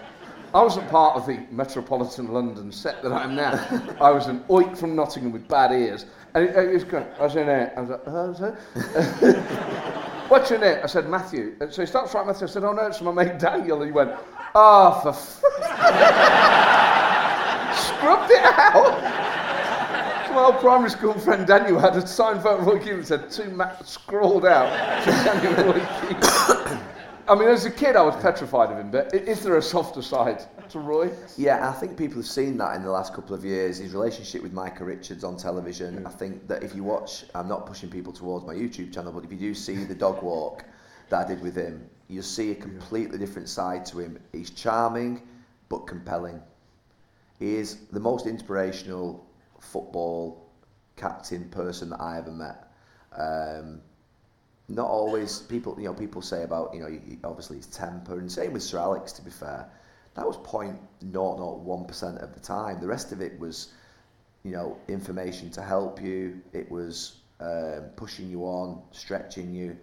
Um, funny, humorous, great storyteller. Both of them great storytellers. And Roy is charming and got great stories to tell, and he's great company. I spent more time with him probably since I finished playing football, particularly in the last few years with Sky, but also with ITV. But he also comes and watches Salford, our team in League Two. He comes and sits with us and watches the games, and it's absolutely brilliant to have him there because he is compelling. To, I mean, I'm sure if you watch him on television, you you you you, you, you, you're almost in some ways in suspense of what could come out of it, particularly if it's a big moment in a big he grabs the big moment in a big match in a studio better than anybody that I've seen. It's absolutely compelling when you're watching him when he's gone. What about some of the other players you played with? Would any of the players, thinking of really specifically United England, would, would any of those players, the big names, have made good politicians? Mm. Shearer? Don't think so.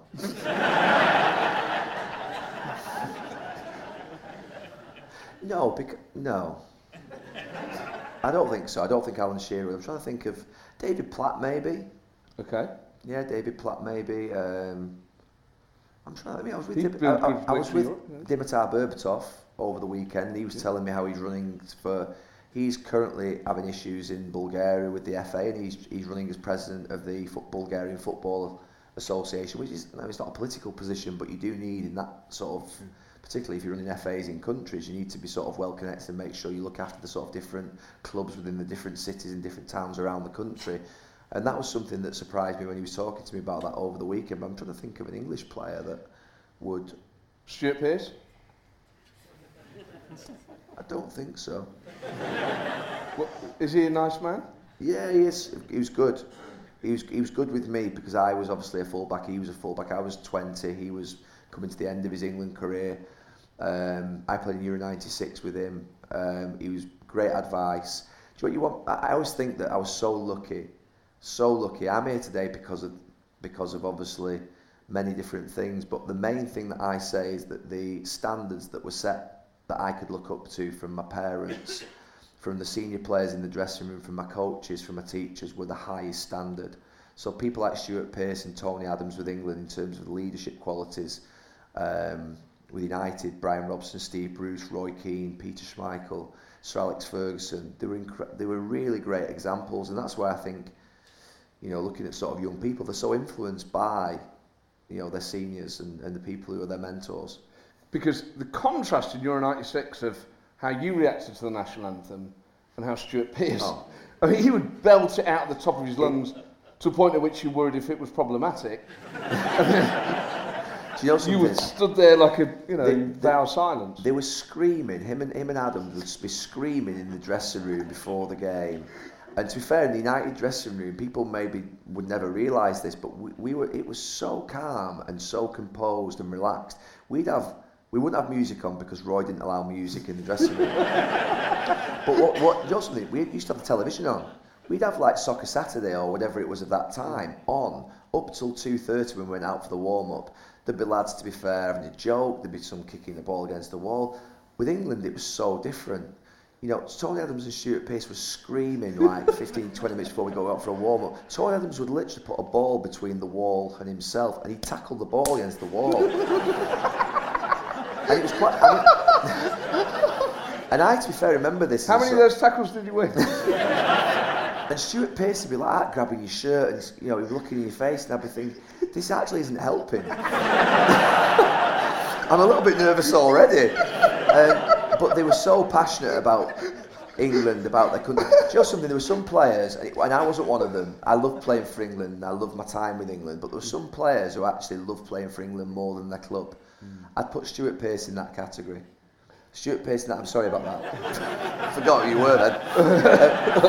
yeah, but he actually put Stuart Pearce in that category. I'd call him an England player. He, he was absolutely, he was committed like he wouldn't. We all were, but he, he almost meant so much more to him. It was, it was, it was incredible to see. I, I, don't, I don't want to sort of over football it, but just if I could just ask one purely football question. How do you think Forest will do in the Premier League?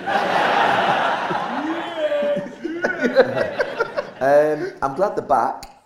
Um, you know, and I think of these clubs that sort of, if you like, disappeared for many, many years. Even Leeds obviously got a great rival with Manchester United, so I wasn't that bothered about them. but it's good to see these, what would be Nottingham. You think of Nottingham, you think of Sheffield, you think of Leeds, you think of the North East. We need Premier League football in these cities. We don't realise how important it is. You know, how important Premier League football is in Manchester United and Manchester City now to, to Manchester in terms of just generally the feeling within the city and the spirit now it is in Liverpool and then in London obviously there are many clubs um, but for many years the sort of Yorkshire Nottingham the North East lost Newcastle, Sunderland and Middlesbrough out. Nottingham didn't have any clubs in the Premier League. And, and Leeds, sorry, Yorkshire I don't think had any clubs in the Premier League for a couple of years. And you're thinking, what's happening in the country is actually happening in the Premier League. So to see Nottingham Forest come back in, Leeds come back in, obviously Sunderland have got promoted to the Championship this year. Newcastle have got a renewed faith through the money that they've had invested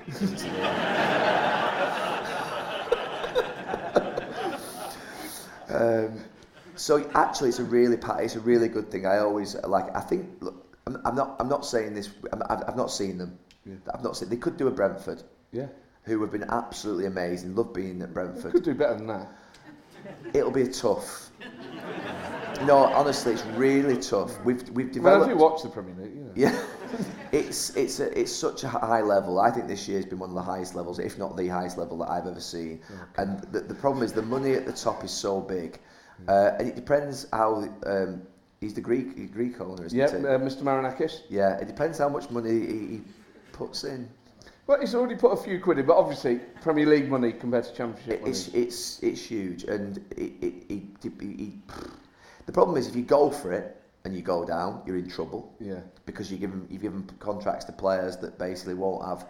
Uh, what what you what you're trying to do when you go up from the Premier League, uh, from the Championship, sorry, is to obviously have a go, mm.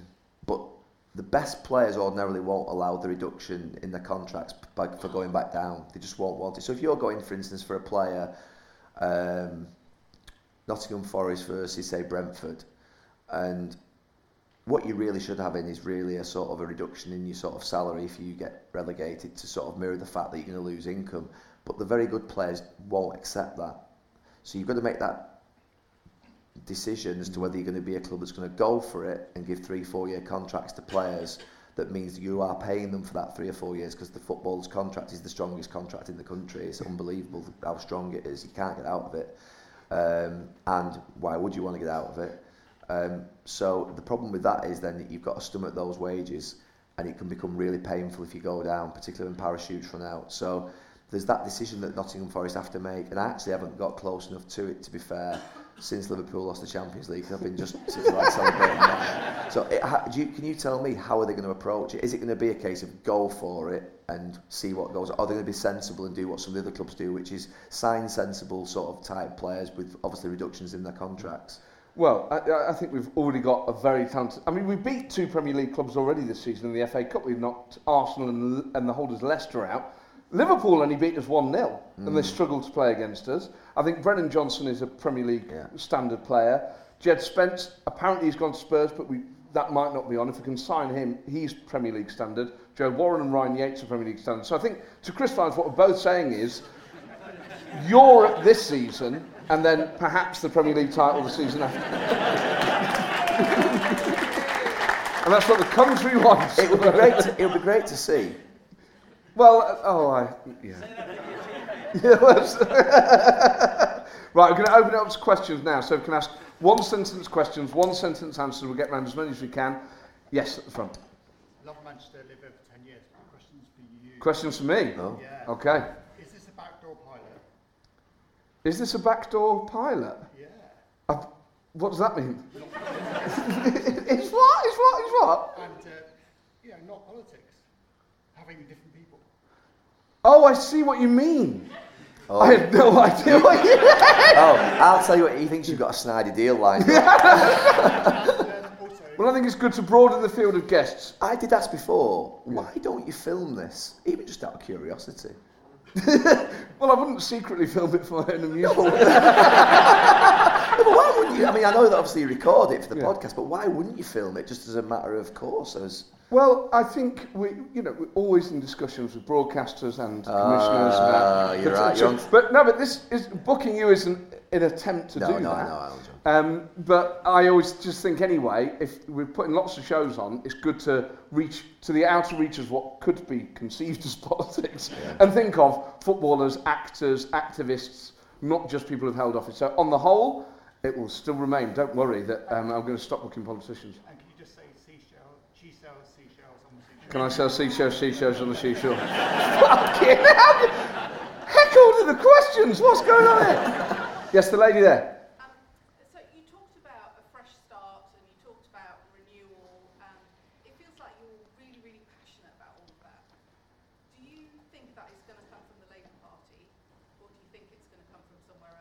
You talk about having a fresh start, having a renewal. You sound very passionate about that. Do you think that's going to come from the Labour Party or somewhere else? I do think it is time for a Labour government. I do generally believe that. I think that um, we do need a fresh start. I think that, I think that um, at the moment, at this moment in time, a fresh start for me would be for the Conservatives to change their leader. That would be enough for me because that's all that can be achieved at this moment in time. Um, because I think this guy is horrific. Um, and I think that, to be fair, what would then happen is, is that obviously it would be a complete change of the cabinet, who I think are equally as horrific. Um, so I think that would be enough for the, t- for the short term. But actually, what we need to get onto is basically we need to start dealing with the issues, the massive issues that we've got in this country in health and education and the other areas. We need to start talking seriously about these issues again. We need to rewrite the curriculum. We have, we've got a curriculum in this country which isn't fit for children in 2022, and that's going to take a lot of change. We need to upskill over 40s year olds because all the jobs that are available at this moment in time, we're not trained for these jobs, particularly in technology and the digital sectors. Um, health and well-being should be at the centre of everything that we do, particularly coming out of a pandemic, but it's at the centre of everything that we do in our lives. We're more aware of nutrition, the, the impact of physical health on mental mental health, and that should be taught in schools. It should run right through everything that we do. I believe that big businesses, businesses should have to take care of the mental health of their employees. I genuinely believe that, and it's something that I'm working on in Manchester at this moment in time. We need a, a solution for mental health in this country, and that's not just going to come from government or from the public sector. It's going to come from big business who can afford. They're putting gyms in place now, which is helpful because it gets people training, but they can also put councils in place, support in place. I know there's, there's starting to happen, but it needs to be an obligation. And then for small businesses who can't afford to carry the cost of, say, for instance, mental health support, why can't you club together with nine or ten other businesses and have one that can sort of, if you like, group to? So I've got all these ideas that I think need to happen to deal with the issues that we've got in this country. And all we're talking about all the time is that lying charlatan. and so for me, there's so much to do that we've got to do. You know, we, we, we, we have to get on with these things. And all we're doing is bouncing from one, if you like, tragedy to, to another with him, uh, one crisis to another. Um, and he's not doing anything. When a, when a manager is fighting for his life in football, he's not really coaching the team for the long term. All he's doing is trying to win the next match and survive another game. And that's what this guy's doing. We need someone who can plan for the long term. A win's a win. It's, Have you got any questions on the balcony? Yes. Oh, great question. What five politicians, current and past, would you have in a five-side team? To be fair, I just thought of the one position that I can think of that Boris Johnson would suit. He'd be a good goalie because they're all mad. He'd be a good goalie, wouldn't he? I have Johnson in net. Okay. Um, right back. John Prescott, he was tenacious, wasn't he? yeah. I've Um, got three more. left back. Oh. Dear me. Well, Prescott would be hard left, wouldn't he? Yeah, probably. I think I think David Miliband and Andy Burnham would be lovely in midfield together, wouldn't they? You know what I mean? they would, wouldn't they? Okay. They look the part, and this, you know what I mean? Sort of, you know, you can imagine them, can't you? Sort of like control them. I'm trying to think of the striker. Um, so when Prescott, Johnson, Prescott, David Miliband and Andy Burnham in central midfield. I'm Yeah. trying to think of a striker up top. Imagine Rees Mogg up top. Not Peter Crouch. Imagine Rees Mogg up top. I actually listened to your podcast when he came on here, and I thought it was absolutely incredible that he told everybody that was in the audience that the right thing to do around tax was to basically avoid paying as much as you can. It was fantastic. Was anybody here that night? It was incredible, wasn't it? I thought it was fantastic that, that he, he had the, the cheek to do it. Well, I, I sort of understand what he means is you shouldn't pay more tax than you are legally required to. Yeah. But there could be another He was describing his offshore accounts at that point when you were asking about his offshore account, wasn't he? He'd been asked about his offshore accounts, I think. Yeah. And he said, well, yeah. Not right, is I feel like I'm getting questioned more tonight than Gary is. So, one last question, and it will be the finest question of them all to the lady there. Um, you talked about football being the sport of social mobility that you can get there from working class background. What do you think is the biggest lesson that society can learn from football to make sure there's opportunity for everyone to progress? What's the biggest lesson society can learn from football to make sure there's opportunity for everyone to progress? I think the fans and the supporters in the stadiums of how we all come together 50, 60,000, 30,000, week in, week out. We socialise together, we celebrate together, we cry together if we lose, we suffer disappointment together, we jump together. Um, and that's how society should be. We should all suffer together, but we should all, to be fair, celebrate together and share success together. I think football does that really well at times. I think sport's really important in that sense. It can be. uh, Football can do so much. It can do so much, and I think it is doing quite a lot more than it used to. Um, our stadiums are a lot safer now, a lot more inclusive. Um, And when you look at the sort of stadium of a football stadium, I think it is representative of communities. I think tickets need to be more. Look, we've got tickets down in football now for away tickets to thirty pounds. It's still a lot, but it's a step in the right direction. Manchester United, for as difficult the last 10 years that they've had, have still frozen their, their, their ticket prices. So I think it needs to be more affordable to, to more people.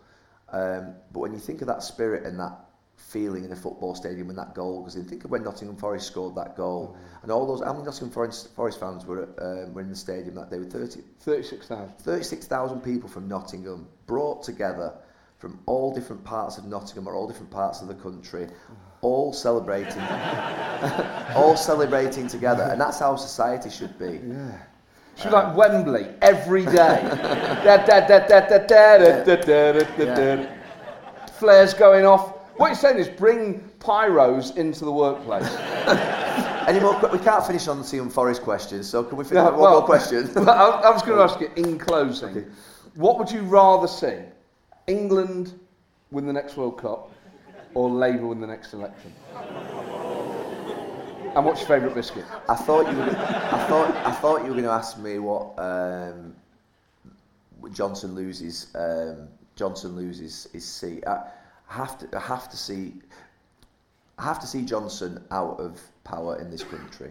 Okay. I think it's in our interests, all of us, and that's conservative. And to be fair, half of his party think the same. Nearly half his party think the same. So when you know, I'm not sort of saying anything staggering here.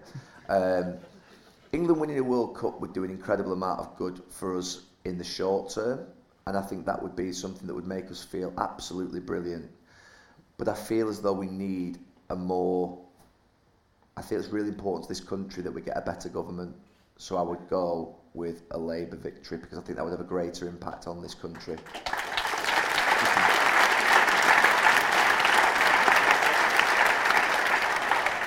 Why do you hate Gareth Southgate? I actually really like Gareth Southgate. And what is your favourite biscuit? oh, The big question. What are the contenders? Do you eat biscuits or would it be better to ask about crisps? I'm trying to think what biscuits. Do you know, I used to love when I was until I found out they were bad for me. I used to eat. I used to dunk a packet of custard creams into tea. Oh yeah. So, look at her. In London? Get back, get back to the north of England, you peasant. Honestly, it's an incredible thing. But then I was told how much fat they did when we got a nutrition. We, all- we all had a nutritionist at United. uh, I think it was 21 by the time a nutritionist came. So for the first five years, we were just basically eating what we wanted. We just didn't know, we, we didn't have any information. I saw turn the lights off. I think they're kicking us out here. Off. Oh man. So, to make you happy at the end of this year, then maybe England gets the final, Yes. but then Labour win the next election, and you celebrate with a pack of custard creams I would celebrate with a pack of custard creams. and one of those big Sports Direct mugs to, to, to go. You probably get a whole packet of custard creams of those. Gary, this has been such a privilege. Not just for me, but for everyone here. It's been very, very special. Before we give a round of applause to Gary, please round of applause for everyone here at the, uh, who works at the Duchess tonight, uh, who made tonight possible, everyone who works at Avalon. Thank you for being such a wonderful audience. But our final round of applause tonight, this has been off, this is even better than I would have ever dreamed. This has been a genuine treat in so many ways. Please give a huge thank you to the amazing Gary Neville! Thank you so much. Thank you, thank you, thank you. Oh man, I did not want that to end at all. That was he could have talked all night. I think he would have been happy to, and I'd have been happy to listen. What a charismatic force of nature he is, and and so thoughtful about it all. This isn't just sort of blind rage, uh, uh, and uh, as attractive as that can be. This is nuanced and and considered and funny. Um, but oh my word, there are times where I genuinely forgot I was talking to an ex-footballer and, and, and treated him as if I was talking to um, a politician. I mean that with the highest of praise. But oh man, what a guy! That was uh, a sensational experience. And obviously, as a football fan, as an England fan, it was a pleasure to meet him. Uh, let alone a pleasure to interview him. So, um, my God, that was. Uh, I knew it was going to be great. I genuinely did not expect it to be that great. So I'm sure you enjoyed it as well. Um, please do leave a written review. It helps get the podcast up the charts. Share it with your friends. Uh, follow Gary on Twitter at gnev2, although he doesn't really need much help getting Twitter followers. And uh, share, subscribe, and just post it everywhere. Spread the word. And I will see you at some of those forthcoming shows, including the next three David Davis on the 27th of June, and then Lindsay Hoyle, and then Alan Johnson in Edinburgh, Gordon Brown, Anas Sarwar, and Joanna Cherry. Loads more guests booked uh, after the summer as well. And I've got a couple of tour dates left on the 8th of July in Leeds at the Wardrobe Theatre, and on the 13th of July at the Key Theatre in P- Peterborough. Oh, that old wisdom tooth. Get, making me come undone at the end, uh, and then at the Edinburgh Festival from the 3rd to the 28th of August. So I'll see you at one of those, and hopefully the next time uh, I'm speaking to you, I will sound less silly. ta